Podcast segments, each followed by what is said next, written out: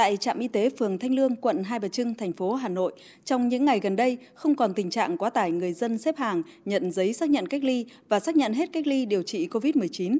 Ông Nguyễn Quốc Hùng, trạm trưởng trạm y tế phường Thanh Lương cho biết, nhờ áp dụng công nghệ vào quá trình xử lý, trạm y tế phường đã hướng dẫn người dân tự lấy mẫu, quay clip tại nhà và gửi kết quả Zalo để giảm tải một phần nào đó áp lực.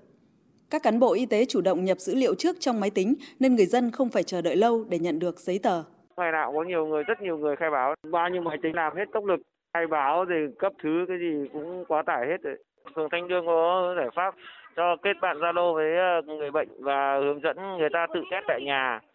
quay video và chụp lại cho trạm y tế, trạm y tế sẽ công nhận cái kết quả đấy.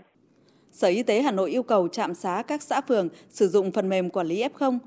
Các F0 khai báo thông tin, triệu chứng, trên cơ sở đó, cán bộ y tế cập nhật hàng ngày. Theo đó, các phường thông báo công khai những giấy tờ thủ tục cần nộp để có chứng nhận cách ly hoặc chứng nhận hết cách ly trên nhóm Zalo trên trang web của phường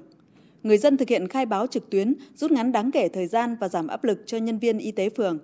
Bên cạnh đó, các phường còn tăng cường hoạt động các nhóm mạng xã hội của tổ dân phố, tổ phòng chống COVID-19 cộng đồng, huy động sự tham gia của cán bộ dân phố, hội, đoàn thể, hỗ trợ giải pháp online cho lực lượng y tế.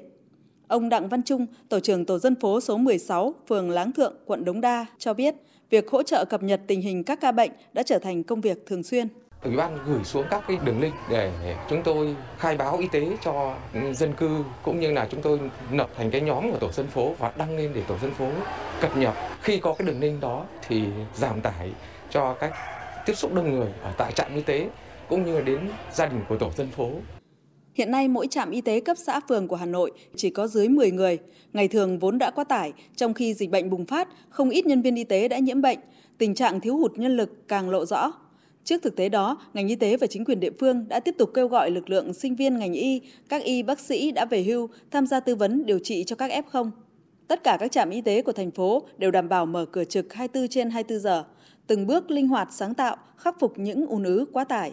Giám đốc Sở Y tế thành phố Hà Nội Trần Thị Nhị Hà cho biết, Hà Nội đã huy động được cả hệ thống chính trị vào cuộc, từ thành phố đến cơ sở, chủ động xây dựng các kịch bản, à, phương án chống dịch từ sớm và toàn diện đồng bộ ở các mức cao nhất để tránh bị động bất ngờ trước mọi diễn biến dịch bệnh. Chúng tôi vẫn coi điều trị là then chốt, à, tổ chức phân tầng, phân luồng, phân tuyến, điều trị một cách toàn diện, điều tiết một cách khoa học và ứng dụng công nghệ thông tin trong quản lý người bệnh, đồng thời huy động cộng đồng để hỗ trợ lực lượng y tế.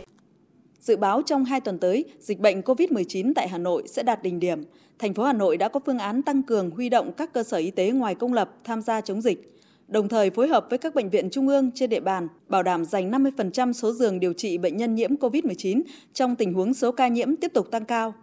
Các quận, huyện, thị xã huy động thêm các đoàn thể chính trị xã hội tại cơ sở, lực lượng thanh niên, phụ nữ để kịp thời bổ sung các tổ COVID-19 cộng đồng, tổ hỗ trợ quản lý và điều trị F0 tại nhà.